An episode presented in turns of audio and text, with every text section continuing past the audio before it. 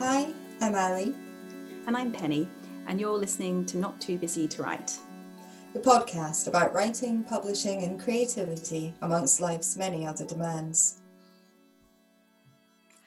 This evening, I'm really excited um, because we are talking to Ilona Bannister, whose debut um, novel is out on the 4th of March. It's called When I Ran Away, and it's published by Two Roads, and it is an absolutely brilliant book. It was a joy to read. It had me laughing, it had me crying, it had me feeling all sorts of things throughout the book and I sped through it because it is just absolutely brilliant. Ilona, would you like to tell us a little bit more about the book? Yeah, thank you. Thank you for saying all that. It's lovely. Um, yeah, I will tell you about it. So it's called When I Ran Away. Um, it is the story of Gigi. She is a New Yorker living in London with her British husband and her child and a new baby. Uh, but one morning, everything caves in on her her uh, marriage, uh, her feelings about motherhood, and her ongoing grief about a brother that she lost in 9 11. Uh, and so she snaps and she leaves her family. Mm. She's wearing a bathrobe and flip flops, and she goes and she wanders the streets of London. Um, and this is a story about how she makes her way back from that, how she comes back from depression and grief and it's not to be who she was before, it's not to be her pre baby or the woman that she was in the past, but it's a journey of acceptance to who she is now, the mother she is now, and the woman she is now, and who she's meant to be. Um, it is about class and culture, and Britishness and Americanness, and family dysfunction, uh, pressures of working motherhood, uh, postnatal depression. There's so much in here. Um. But uh, it's also funny um, some parts are funny. I hope people find it funny. It is so funny. I mean, I think we just need to make this really clear like howling with laughter funny. Don't read it in public if you get embarrassed when you laugh out loud funny. Yeah, um, put that out there. it is very funny. Yeah, because the and that's important. That was important to me because um, there is a lot of darkness in it, but I think it's really important to look for chinks of light and to mm-hmm. find those. Um, and I think people are really good at doing that. And I think it's important to highlight that, that when we're going through tough times, often humor um, is it's an incredible human quality. Um, so I'm glad that that comes through. It very much comes through. It comes through in the whole book. Um, and, and I really love the way that you use humor as well in the book. I think what struck me that the whole book itself is an exceptionally brave take on motherhood. As women, we're fed this idea from a very early age that we can have it all. But yet, Gigi just can't manage to do it all. Would you like to talk a little more, bit more about this? Yeah, I um, I I really wanted to write a story about a woman who tried to do it, but found it really hard and mm. maybe failed. Uh, and how you get back up from that. Um, in many ways, that paralleled my own experience. Um, I was a lawyer, I was an immigration lawyer, and I loved it. Um, but I, uh, my first son was born quite traumatically, and after my second son was born, also through a traumatic emergency C-section, um, I found that I just was not the same person, and I needed some time uh, I was not bouncing back and I needed to take a break. So I did. I uh, stepped away from my career and it was just supposed to be for a year. Then that became two years and then three years. Uh, and then I wanted to return to work. I felt like I was strong enough to do it. Um, and I would go and interview and I kept not getting the job. Uh, and after a couple years as a stay-at-home mother and then trying to go back into the workforce and feeling or, or seeing that i wasn't making it I, I i i reached i was a real low uh, because i i thought if i had worked really really hard and gotten these degrees and gotten that job and built this career surely i should be able to come back to it i needed a little break mm. you know mm. some difficult stuff happened and i needed to step away but everyone around me was doing it all my friends were doing it um, and, and i just couldn't understand why i kept hitting this wall mm. uh, and it was embarrassing and upsetting and i think a lot of stay-at-home mothers you, you do take there's quite a dip in your self-esteem as it is. Mm-hmm. Um, and then to try to get back into work and finding that i wasn't able to do it that was really tough Um, and so I wanted some of Gigi's story to reflect that because I think we we see a lot of motherhood stories about um, super women who do manage everything and do go back and are successful and have mm. children but they reach the top of their careers. And and that is amazing. And i'm not saying that it doesn't happen. And i have friends who do that and i admire that. Um, but i also want to recognize and to acknowledge that it doesn't happen for everyone. Mm-hmm. um, and that sometimes it, you need to change course and direction. Um, and that just because it doesn't happen the first time you try doesn't mean that it won't. Mm. Um, so I, I really wanted I wanted that motherhood story, not the one of where she goes back to work and she succeeds and then runs the business. Um, the one that's more realistic, which is it, it can be really hard to recover from having yeah. children, uh, and it may not work. Yeah, I think that that very much a very realistic motherhood story about the difficulties of of having children and and going back to work and and maybe just actually it's just too much or even just choosing to stay at home as well. It was just so refreshing to read a story like that. I think um, it felt like it was a book that i wish that i'd read when the kids were very little. And i think it's a book that will speak to mothers. I think it's a book that will speak to mothers who've do stay at home. I think it's also a book that will speak to working mothers because she's trying to juggle it um, and just it was so realistically portrayed and just with so much empathy as well. I think that's one of your real skills um, how compassionate you always are with your characters. I feel like you're never um, trying to make us feel a certain thing about the characters. It's not as if you are trying to elevate one character above the other they're always very much that there is this empathy towards the characters on the page and you just show us what they're doing. How do you go about developing your characters? Hmm. wow.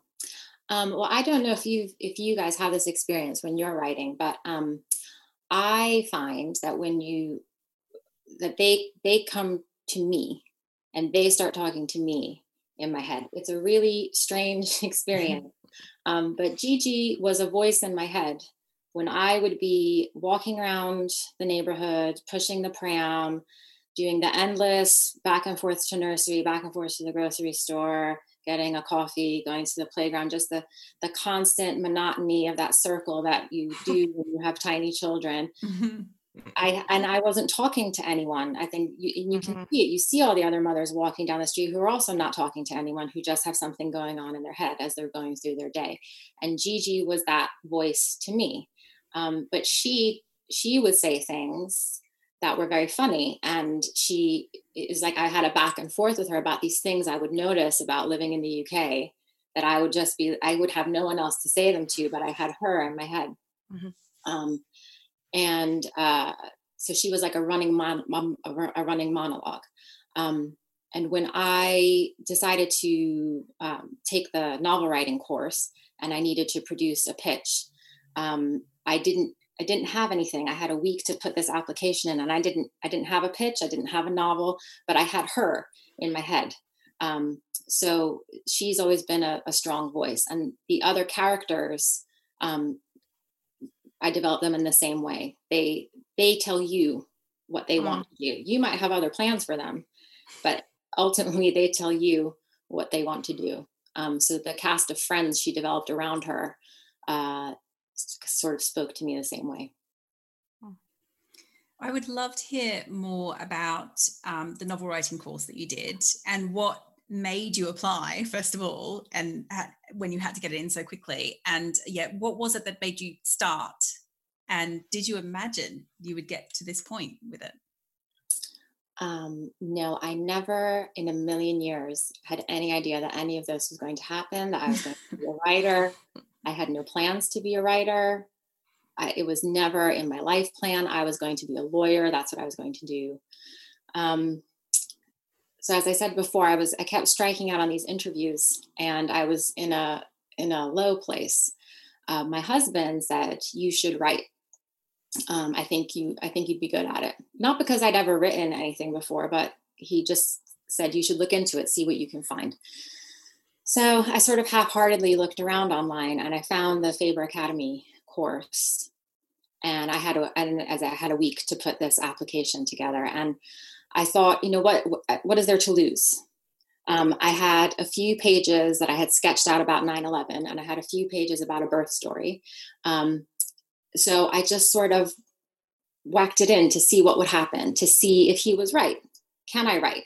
Or it, would anyone be interested in what I have to say? I didn't know. Um, so I just threw it in there. And the week that I got onto the course, I also got a job offer, uh, which was the first offer I had gotten. So this is the thing I'd been waiting for for a year. Uh, but we sat down and did the math, and uh, the salary uh, would, by the time we paid for childcare, we'd be breaking even. Uh, and it didn't feel like it made much sense to return to work on that sort of basis. I think that's something a lot of women come up against is when you try to reenter, is it actually economically viable for your family for you to mm-hmm. go back? Um, so we decided to take a risk. Uh, we agreed that I would take the course and we would see what would happen. If I had a book at the end of the year and it was a good book, um, then I would go for it and pursue it. And if I didn't, then at least I would have a year of a course that I took. I could talk about it in interviews. Mm-hmm. And even if I had a book that wasn't a great book, I still had a book. Um, so that was an achievement. Uh, so we proceeded on that basis. Uh, and I was really disciplined about the class, um, about turning in my words every month. Um, and by the end of that year, I, I did have a book. Uh, it was really lacking in structure and it needed a lot of work and it was a bit of a mess. Uh, but that's when I started um, taking it around, asking lots of people to read it, trying to figure out if if this was a story that people wanted to read. And I was lucky that they did. So it all happened quite by accident. I'm really shocked that that I'm here and that a book is coming out. It's it's amazing. And yeah, also, it's very amazing. Um, well, I was going to say as well, because this is coming out in both the US and the UK. So not only did you sell a book, but you sold a book in two regions. And I believe, am I right in thinking one of those regions is a two book deal? Yes, yeah, so in the UK, it's a two book deal. Mm. So to go from not realizing you wanted to write and doing a course and giving yourself a year to do it to a two book deal yeah. I mean, that's quite, it's quite incredible, isn't it? It's quite incredible. Um, and so, how did you get from that point of um, realizing you had something, realizing you had something interesting, realizing you actually did want to pursue it, to um, sending out your queries and pitches to agents? Um, so I the I, I set deadlines. Um, I did not want this to be something that it, it was, I was be, be writing a book for five years and then it would never be going anywhere. I didn't feel that I could afford to do that. I felt very much like this was great and I loved writing and it was a fantastic experience taking the class. But if it really wasn't going to go anywhere, I needed to know that mm-hmm. and I needed to get that feedback. Uh, so I worked with my tutor who did the first edit of my manuscript and I, I worked really hard on that structure.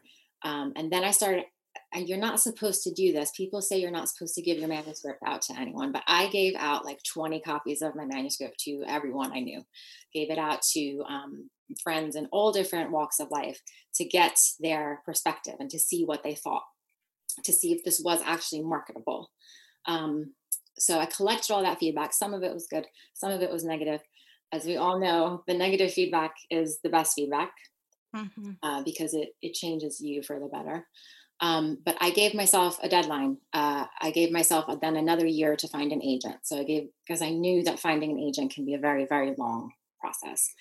Uh, but I again I didn't want to be doing it forever. So I worked on the manuscript. I collected all of my feedback, um, and then there then I started sending it out. And there was that great lull and you don't hear anything from anyone for for months and months and months. Um, and then two weeks before uh, my deadline for starting to look for jobs again, um, I did find my agent. And uh, we worked on it from there. So it, it worked out. Uh, so I was I was nervous because the deadline was approaching, and I was like, "Oh, that's too bad that this experiment is coming to an end." But um, I was lucky to meet Alice, and here we are.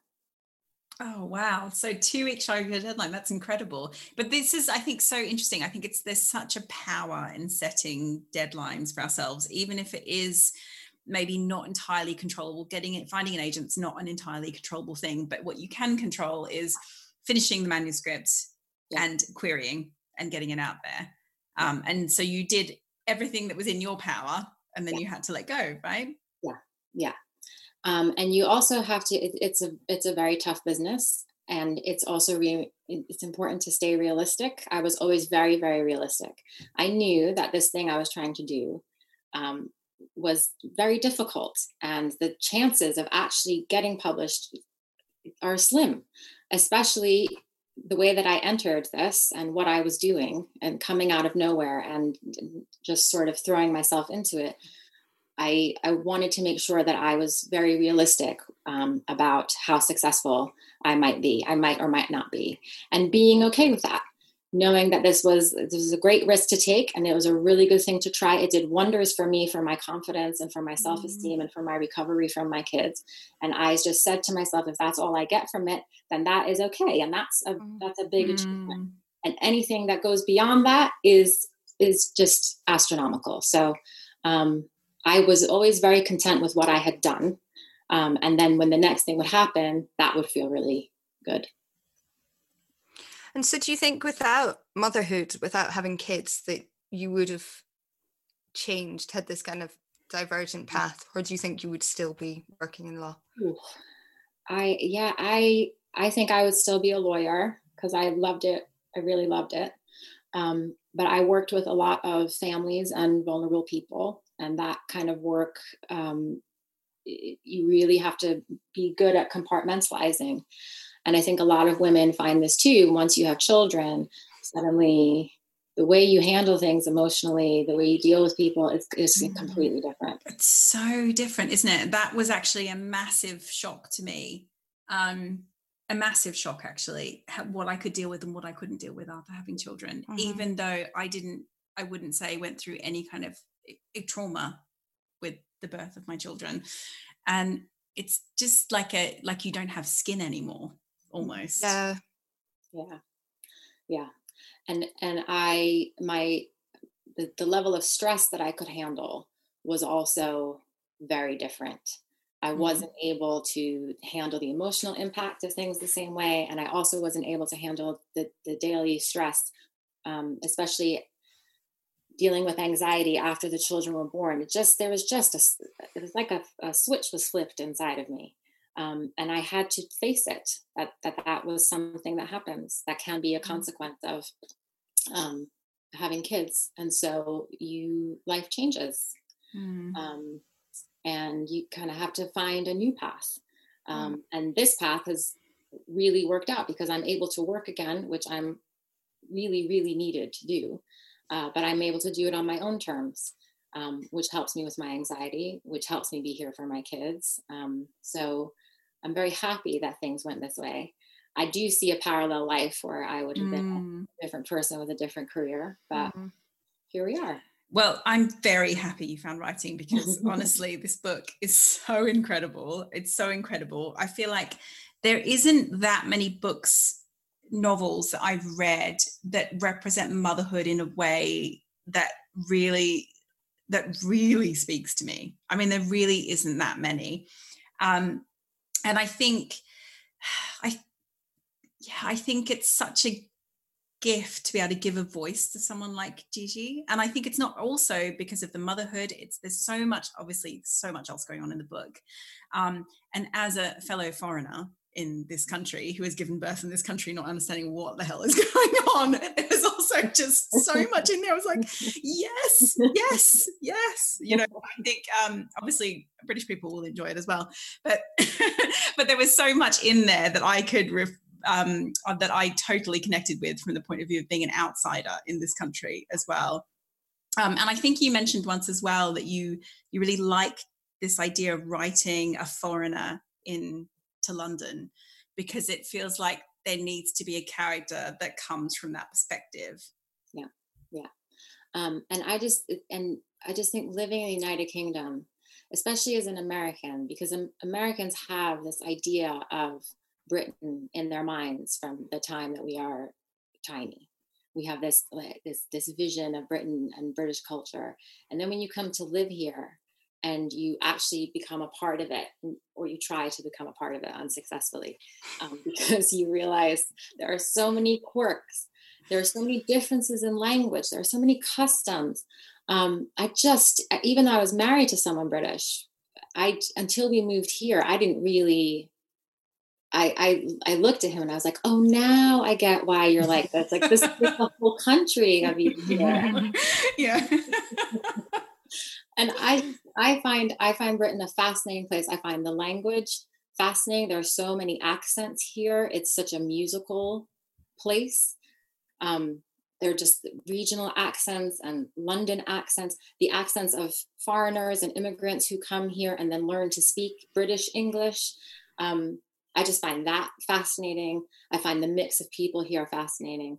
Um, so I also, while I make a lot of observations about Britain in the book, I also wanted to um, pay a little tribute to it because I think this is a fascinating place to live, and I I do love living here. It's a very affectionate portrait. I'll say that. I mean, yes, there's a few jokes and a few you know there's lots of observations um, but yeah it's very affectionate and i think i see i see britain in the same way that you do and um, I think Australians come from a slightly different perspective than Americans do when coming to this country, but there's still so many more differences than you're quite prepared for. Mm, mm-hmm.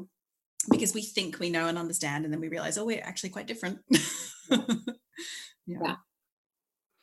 I really like that as well. I felt that the the portrayal of this woman who is an outsider, um, not just to the country she's in, but to the circumstances that she finds herself in, is really powerful as well. Um, what I really enjoyed in the book were the female friendships that started to come out, were the different others, um, women with different experiences of motherhood too, who were suddenly all flung together because they'd happened to have babies, which I think is something that happens um, when you suddenly find yourself trapped in hellish antenatal groups and play groups and these kind of places that you might not feel exactly at ease in. How important to you was it to get those kind of female friendships and oddities into the book?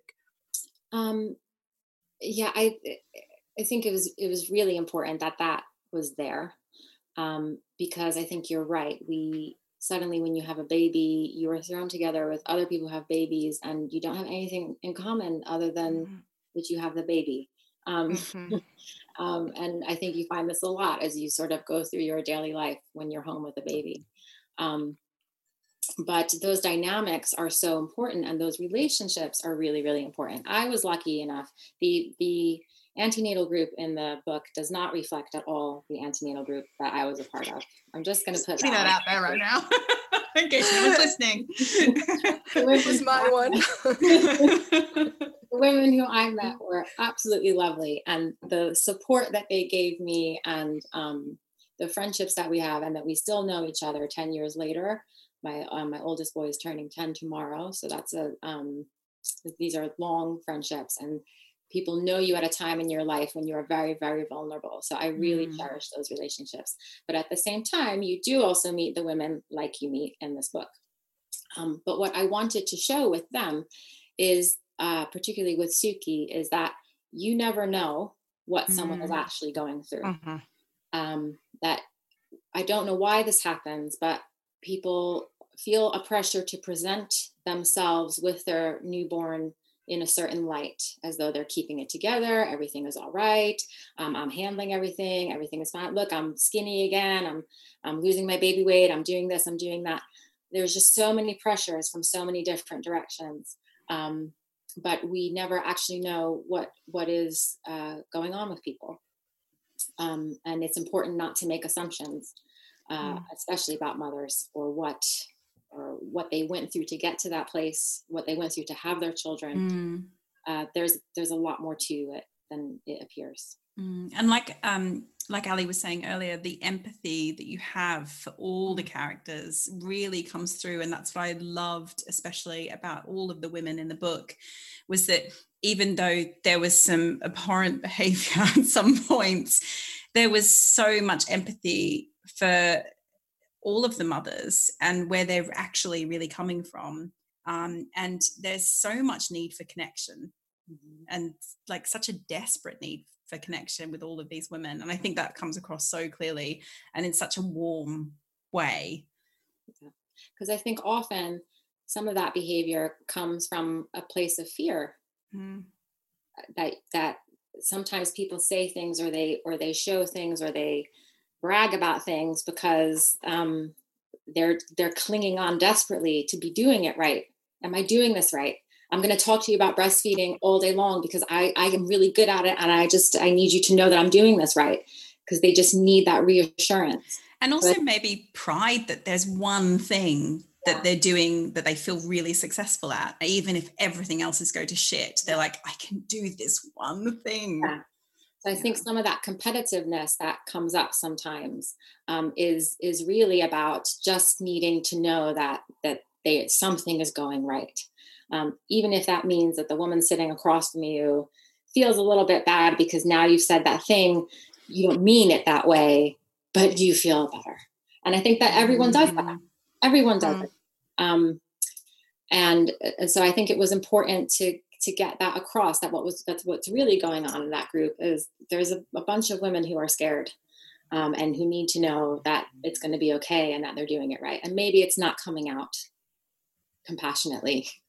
Um, but i think it's a really common experience that a lot of new mothers have. The, sort of the bizarre things that people say the expectations they have Oh, uh, yeah, absolutely. It's it's very bizarre the things that suddenly it's like you're this um like your common property all of a sudden. Mm-hmm. You know, even as soon as you're pregnant, people think that they can kind of just pat your tummy and say things about what you look like if you've put on weight or if you've not put on enough weight or what's happened and and it's just very odd. It's very dehumanizing experience, I think, to a certain extent. And that really comes across in the book as well. I think some of my favorite parts of the book were when Gigi was alone when she's on her own in the hotel room and we get these really interior scenes of what's happening with her but i also loved when she's in the hotel room that she's watching that she's watching tv do you want to talk a little bit more about what she's watching and why you decided to bring this in because it's just amazing so gigi watches the real housewives of new jersey now I don't watch as a whole season. It's on. Um, they're doing like a whole season, uh, and the Real Housewives of New Jersey are her safe place. Um, I don't know if you are familiar with the Real Housewives franchises.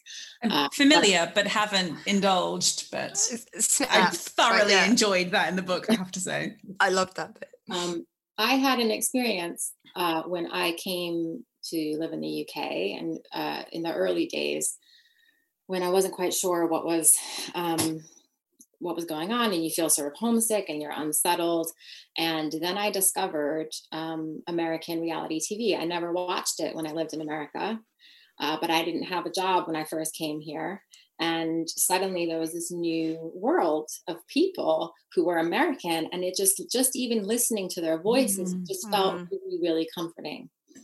Um, and then I developed what happens a lot of real housewives fans will tell you this you begin to develop a relationship with these women as though they are your friends because they're so intimate about about their lives and their children and their husbands and just the things they get up to that you come to know them very very well.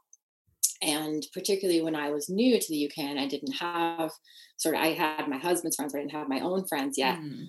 i had my housewives um, and I still have them to this day. And at this point, I've known them for 10 years. And now I realize I've watched their children go, grow up. I've seen them go through the divorces and second marriages. And I've been with them through all their dramas. And I, I feel a really strong connection to them, not just the women of New Jersey. New Jersey are the closest ones to Staten Island, which is where I grew up. So I have loyalty to them.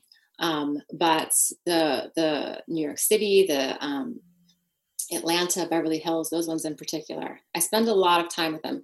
I know that's not like a very literary thing to admit. I'm supposed to be a writer. But, but I um, I love that. And I love the way in the book because I think as well, one of the things you do so beautifully in the book is talk about um, class and you put um, Gigi in these really difficult positions. And one of the really interesting things was putting her in London with quite a wealthy husband where mm. no, none of these new women that she's meeting understands where she's from because in America, people would understand what her accent meant and where she was from and be able to kind of classify her in the same way that British people classify other British people.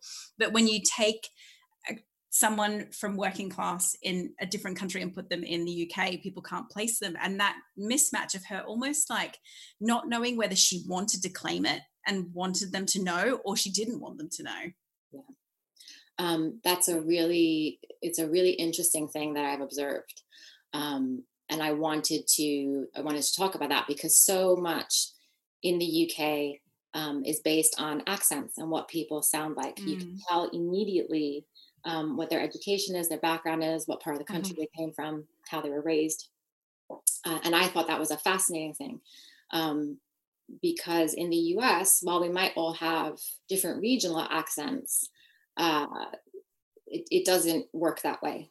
Um, your your uh, your your class is not necessarily tied to what you sound like. People might be able to tell um, where you're from or what education you may have had, but it's it's not nearly the same kind of marker that here's such a strong marker.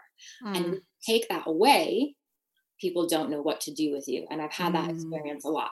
They're not quite quite sure where you're from. They're not quite sure if you have if you share the same references. Do you share the same class? It makes people quite uneasy.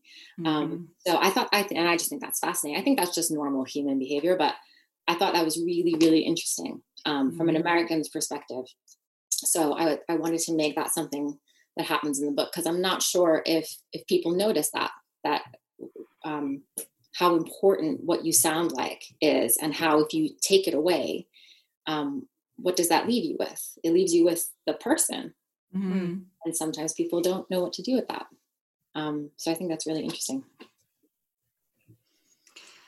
I think that was absolutely brilliant. I'm aware that I'm saying absolutely brilliant a lot, but it really does just kind of sum up the book. Yeah, I just love that she gave you the scope to explore Britishness and the mm. strangeness of being British, but to also explore feeling homesick and what you do mm. when you mm. feel homesick. I find that at the moment I'm listening to a lot more Scottish music than I ever listened to when I actually lived mm. in Scotland. And it's just to hear the accents and just kind of just to feel at home. I just need to do that so that I'm not feeling completely abandoned. I think um, one of the scenes in the book that probably a lot of women will identify with is the opening of the book um, where Gigi finds the shoes. Mm. Can you tell us a little bit about the shoes? Because it is a supremely great scene. um, so the shoes are they're downstairs right by the door right now. They are a daily thing that we, that we deal with in this house. Um, and and the more women I spoke to, uh, the more I found out that this thing with the shoes is is almost universal um, this issue with the shoes by the door. But really, it's the symbol of that one thing, that one thing that happens all the time. And if it happens one more time, then that's it. And that that's the straw that breaks the camel's back. Um, and I think things like that, shoes by the door, or cupboard doors left open, or towels on the floor, whatever that thing might be in your house, the sock that's left in the corner, it comes to it comes to sim it almost comes to symbolize the relationship mm-hmm. that that that becomes it's, uh, it's like the focal point of everything that might be difficult in your relationship um, in that one thing that irritates you so much uh, so i thought that that felt like a very universal place to start because mm-hmm. i feel mm-hmm. like as soon as you know as soon as you know the shoes are by the door then you know that feeling of oh that one thing mm-hmm. um, that i just can't take anymore uh, so yeah. And one other thing that's very present in the book that we haven't discussed yet is grief and processing grief. And I think, you know, very early on in the book, you go back to 9-11 and gigi's experience of 9-11 and i have to say i think i messaged you after i read it um, i sent you an email i absolutely wept when i read that chapter i lived in new york over 9-11 and her experience apart from the fact she loses her brother uh, her experience so reflected my experience that day and i had never ever read anything that reflected my experience that day. So it was, first of all, such a shock, but also it was so beautifully captured. I didn't get on the Staten Island ferry. I went, I walked to back to Brooklyn on the Manhattan Bridge, but this, the experience in every other way was so similar. Um, and is that is that something that's been there waiting to come out for for it's uh, you know almost 20 years now? Um, have you been wanting to put that down to paper for that long do you think? Yeah. Um, i i was on i took the staten island ferry that day. So i worked um, in an office on wall street which is very close to the world trade center uh, and i uh, came we were evacuated from our building and i saw the towers on fire and i was in the crowd of people that ran to the ferry um, uh, the the collective grief that we all mm. had that day I think everyone who was in the city and who was from the city still carries it. Um, it is the type of thing that you stays with you the rest of your life. Um, I did not lose anyone in my family on that day, um, but I uh, had Frankie in the book because I, I wanted to pay tribute to New York. Um, I, mm-hmm. you know, that is my heart is there. That is my hometown. Um, it has been 20 years now. And one of the things I notice every year is that um, they still read the names, but there is less and less coverage. There is, uh, with the mm-hmm. passage of time, um, uh, there is less and less that, that we acknowledge about it. We don't acknowledge it the same way that we once did. Mm. And I, it was important to me that that I make my tribute um, mm. to the people who died that day and to my city and to the way the city recovered. Um, I also wanted to tell a 9 11 story that included the ferry. And I don't think many people know about the incredible water rescue that happened that day.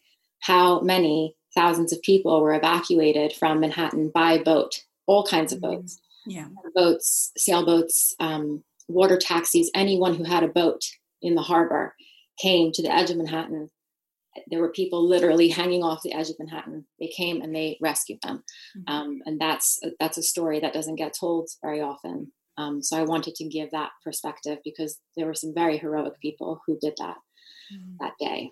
Um, so I, I, think the very first thing I ever wrote was about 9/11 mm-hmm. uh, because it's in a I think as it is for any New Yorker and anyone who was there, it's in a very deep place. Um, mm. and uh, I wanted it just, I was worried about including it in the book because I know it's very emotive. Um, I wanted to make sure that I was very respectful. Uh, and I, I just wanted to pay tribute um, in a way that was appropriate. I didn't want mm. to take anyone else's story either. Mm. I didn't read any 9 11 stories until I had written this chapter because I did not want to inadvertently take anyone's story.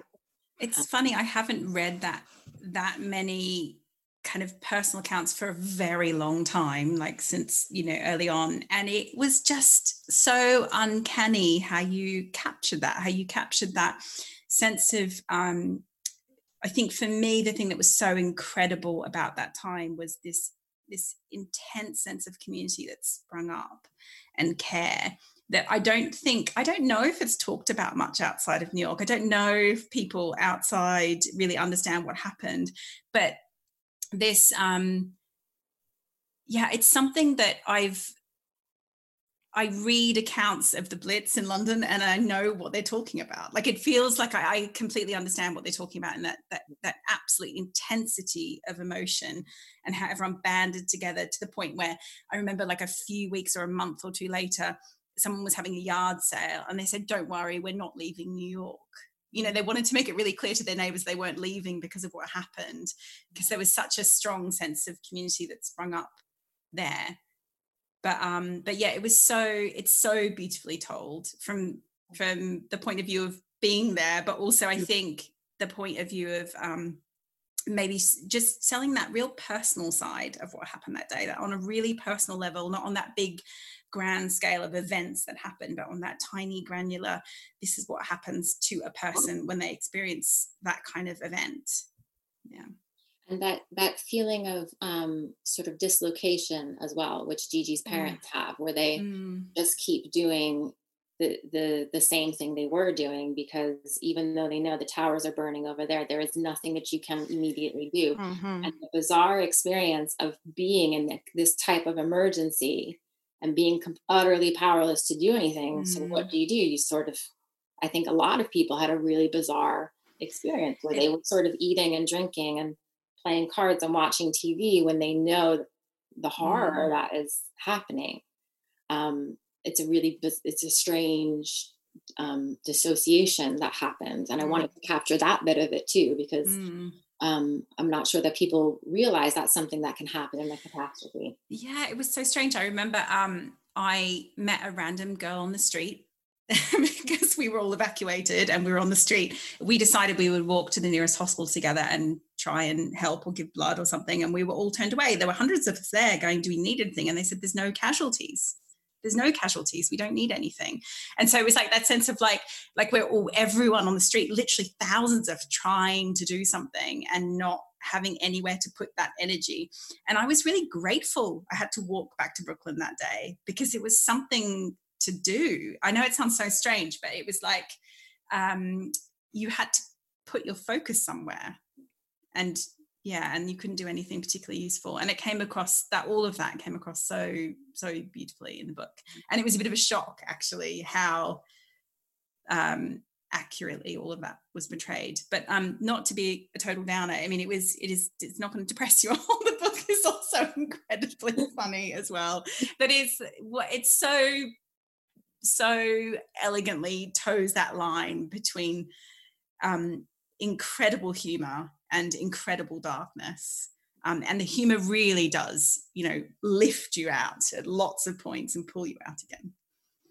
Um, good. I'm glad you said that because um, because another thing too is is that New Yorkers and and British people they are they are also they're naturally funny people. Mm, yeah.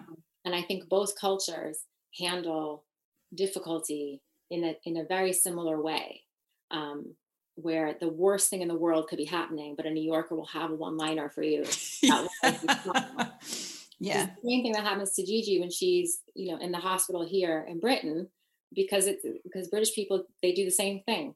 That mm-hmm. you could be, you know, you you're in the worst place you could possibly be. You're scared, you're terrified, and then they will say something to you, and everyone is smiling, and we're all just getting on with it. Um, and I just that's an incredible skill. It's a real skill. Um, so um, I wanted to have that in the book too, because I think that's something that New Yorkers and Londoners, and particularly both, have in common. Um, so I'm glad that comes across. It's it's I know there there's there's a lot of heavy stuff, but it's important that you can laugh in between that. Yeah, I think you certainly do laugh, and um, you get that balance just right between um, it being heavy and also not feeling heavy. It doesn't feel like a heavy book. It doesn't feel like it's um a issues book. It doesn't feel God, like you're no, setting no. out to tackle issues, and yet you are. You're unpicking um how we treat mothers, how we treat outsiders, um, so many things that you are delving into and, and in a really kind of fearless head-on way. But it doesn't come across like that. It doesn't come across as a, an earnest book. It's, it's an exceptionally funny book, um, exceptionally hard hitting. I think just to go back to the point about New York and 9 11, um, what I thought was really important was to talk about it now and to have literature that still remembers this collective scar because afterwards in the aftermath we had a whole slew of literature, but I've not read anything for such a very long time. Um, and yeah, I really liked that that there was something that was bringing it back into our consciousness and, and remembering what what happened and the effect that it had on people as well. Particularly, I think now when we're kind of going through well whatever we call what we're going through this new kind of trauma that we will be unpicking in literature for many years to come um, yeah it, it just felt like an important thing to be doing kind of talking of now how are you managing to find time to write this next book that you're working on oh it's been interesting it's been an interesting year um, I don't, uh, I'm not really sure. Every day is different. Uh, and it, it is very hard to plan. It's very hard to have a routine. Uh, I used to be really strict about um, sort of getting up at 5 a.m. and writing before the children went to school and having that sacred time in the morning. Um, I still do that occasionally, but it, has been uh, ruptured a bit because um, I have a son who wakes up very early, um, and sort of early mornings have kind of gone out the window. This this sort of new bizarre life that we've all been living, um, where time is very elastic and the days all run into each other, and the weekends and the weekdays are the same, and um, it's it's been strange. But I have learned. I never used to be able to do this, but I have learned to write in sort of 15 to 20 minute snatches of time uh, in between homeschooling and making lunch and doing laundry and answering questions and um, because it's had it just out of necessity mm. um, i'm on a deadline and the book has to get written and um, i'm just sort of limping through it I'm noticing, I don't know if you're noticing this with your work, I'm noticing that I reread some of my work and I don't remember writing it. Mm-hmm, mm-hmm, um, mm-hmm. I don't, I just, it's just came out and I put it down and then I forgot about it. Um, but I think that's also out of necessity. I'm just getting it mm. out uh, and then kind of worrying about it later. So do you mm. think it's a practice thing almost that you've sort of just you've been forced to do work in 20 minute chunks and so out of practice and having to do it repeatedly it's just working now? Yeah, now um, I think you you can become used to anything, right? I mean, the kids mm-hmm. have gotten used to doing school this way. Everyone's gotten used to working this way. I work from home. Suddenly, my home is just full of noise and people mm. all, all, the time um, who are always eating. Also, that's the other thing. Oh, yes. they always have dirty clothes. I don't. It's just there is there is no quiet time ever mm-hmm. anymore. Um, so I, have just adapted. Um, and I never used to be a person who could. I used to have to have everything really neat and tidy. I used to have to have um, uh, everything in order. I, I can't think if the space is cluttered. I mean, the space now there's there's like a toolbox, there's laundry, there's kids stuff, there's piles of books. It doesn't matter. I just sit and I've learned to focus. Um, so I appreciate that. That's a new skill. I mean, it's not ideal, but um interesting isn't it? It's like um and you know this idea of we have these ideas of certain rituals that we have to perform in order to work. And maybe if we're forced we don't have to have some of those rituals. And believe me i'm not suggesting that we stay in the current situation we're in by any means but i wonder if we can learn something about that and about the way we work. And i think i mentioned to ali already i wrote an article this summer with my son bouncing up and down on my lap. And I never in a million years, I years thought I would be able to achieve that. But somehow the pressure of a deadline makes you achieve all sorts of things. Um, but maybe maybe there is something that we can take away from this that is like a tiny bit more um, faith in ourselves to not be so dependent on certain conditions and i think we also we have this idea about writing I think, where writers sort of sit in a in a in a, in a room and it might be a cold room or it might be a lovely room or it might be a sunlit room but they're they're always in a room with something hot to drink and deep in thought.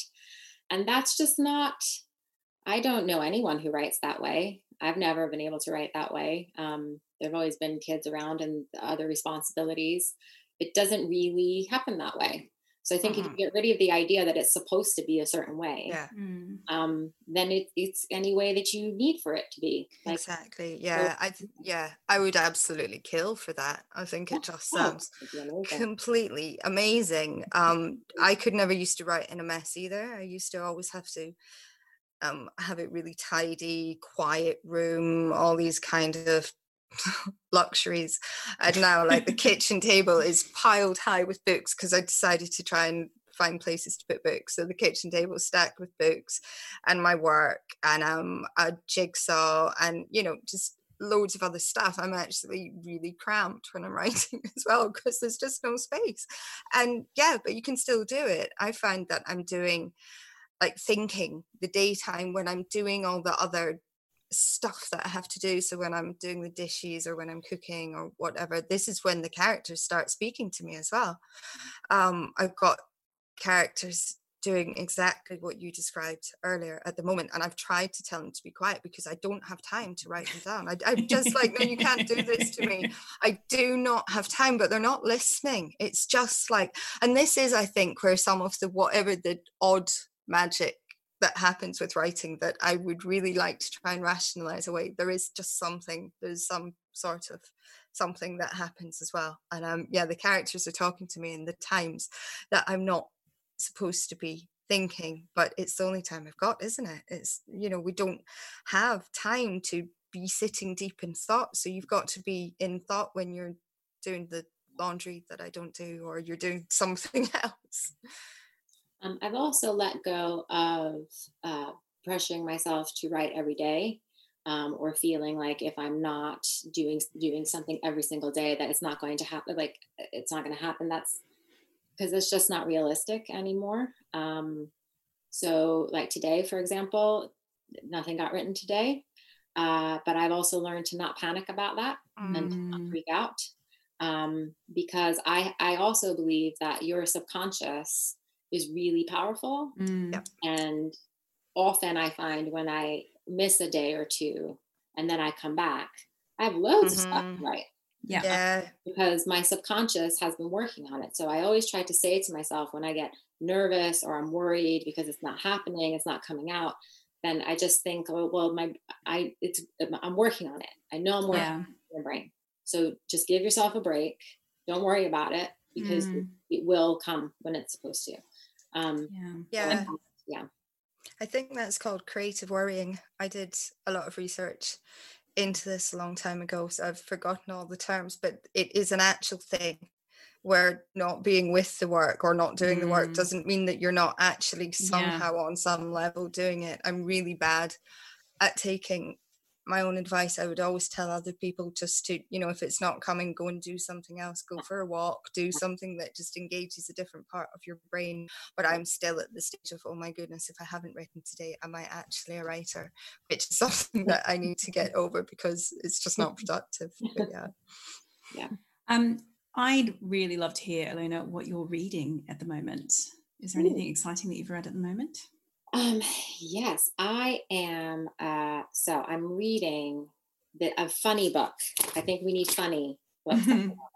so I'm reading a book. It's called Wow, No, Thank You. oh, I've been wanting to read that. Is it good? Brilliant. It's so funny.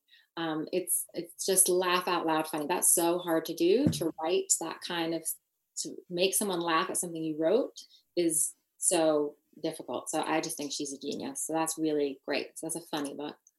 Um, I just finished Mrs. Death, Mrs. Death. oh, that's what that's my next. That's yeah. lined up on my audiobooks. It is really, truly something else. It is really um, exciting, exciting. It's a piece of art, really. It's mm. really on a different level to most uh, to anything. I mean, that's truly by, special. Um, hang on, I'm just going to pull her up because she's in my. yeah, Salena Godden. She's Salena um, Godden. Yeah, and she's a poet, isn't she? A poet. And so for a poet, when you can feel it, it's just a different way of using the language. Mm, um, mm-hmm. so she's written this novel, but it is like just it is a poem. It's incredible. I've never read anything like it. It's it's truly amazing. I am so excited that that's next on my on my Audible. It's waiting uh-huh. in my library for me. That's so exciting. And Luster, that's the other thing I finished. Um, oh, I really want to read that too. Raven Leilani. Um, that that is really also very beautiful, incredible um, way with detail, just picking up on on things about people that um, other people don't notice. It's, it's really, really good. And I also, she's young and it's about a young woman. Um, and I really like reading books written by women much younger than me because I feel like I'm learning. There's a lot I need to learn. So I'm 43 now, and I feel like uh, there's a lot I need to know about what young women are dealing mm-hmm. with. It's different to when I was in my 20s. Um, so I really enjoy reading those books by the younger authors because they have a lot to teach us. We learned mm. a lot, mm. learned a lot from that book, Luster. Um, so yeah, a lot of great books out at the moment. Oh, so oh, many good so books. Many. Yeah, I know. It's really Al- hard. Ali, what do you what did you read this week? Uh to be honest, I haven't read very much this week because I read loads. Like at, last week, I read what like three books in a week. Absolutely plowed through books. And then this week I've been, I think I tired myself out. I am reading Happy by Nicola Barker but I've only just started it. I've been told um, by my friend Ever Dundas, Ever's also an author, and she's told me for years, you've got to read Nicola Barker, you've got to do it. And I hadn't. Um, and then I read one of her books in the summer, um, and it was absolutely excellent. So I'm just just started happy. I'm really enjoying it. It's um it's it's really clever. So yeah, I will talk about it more on future podcasts. But yeah, I've had a bit of a lull week. I, I feel like I've just hit this kind of COVID isolation lockdown mm. wall. So reading has been much minimized. And I think also um, in the way that we're recording this, it's only been what four days since we last spoke. And I got yes. very excited about the last things that I've been reading. So there's not, I'm afraid I have not fully completed the book in those four days, which is mm. much remiss of me, and I will rectify it. How about you? Well, I just finished, well, actually on the weekend, um, Insatiable by Daisy Buchanan. And oh my goodness, it is so fun. It is so, so, so, so fun. And it is about a young woman in her late 20s and she's very recently broken up with a fiance and has basically said goodbye to a whole life that she was lined up for has a job that looks perfect on paper but it's shit in reality. Um, and she is sort of seduced by this couple and this couple that have this life that she kind of wants to be involved in. And it is so wonderful and there's a lot of sex and it's very fun. It's basically like contemporary Jilly Cooper. Um, and it's just exactly what I re- needed to read in a really miserable February, quite frankly. Um, not just because of lockdown and not just because it's February, but it's just generally been a quite tough month in our household anyway. Uh, and it's just, oh, it's so fun. It's so fun. And I think Daisy really captures this the absolute sort of awfulness of being in this in between where you don't quite fit in anywhere and you've you've you know this character violet has sort of admitted to herself that this life that she was lined up for is not for her but she hasn't found her and she's in this in between and it's really wonderful it sounds brilliant. I've heard a lot of good things about it, um, which is another one to add to the list. But the list is just getting know, longer and longer at the moment. It's I, I don't know what's happened this year with books. I don't know if it's because a lot of books were pushed as well. I feel like that's probably partly what it is. Yeah, yeah. It's just kind of exploding around us at the moment. But it was absolutely a pleasure to talk to you. Um, and really all the best, Ilona, for the next month because I know that you've obviously got your UK launch and then you've got your US one at the end of the month as well. So it's hugely exciting. And thank you so much for giving us your time and coming on. Well, thank you. I had so much fun. Thank you. Thank you so much for having me. And just a little reminder it's out on the 4th of March in the UK. And what's the date for the US release? The 31st of March in the US. And where can people find you if they want to come and find you? Oh, so um, I, I'm on Instagram, um, ilona.bannister. Um, uh, that's probably the best place to find me. Great. And we'll put all that information in the show notes as well. Thank you so much. This was, um, it was so lovely to have a chat. Thank you. That was great. Thank you so much.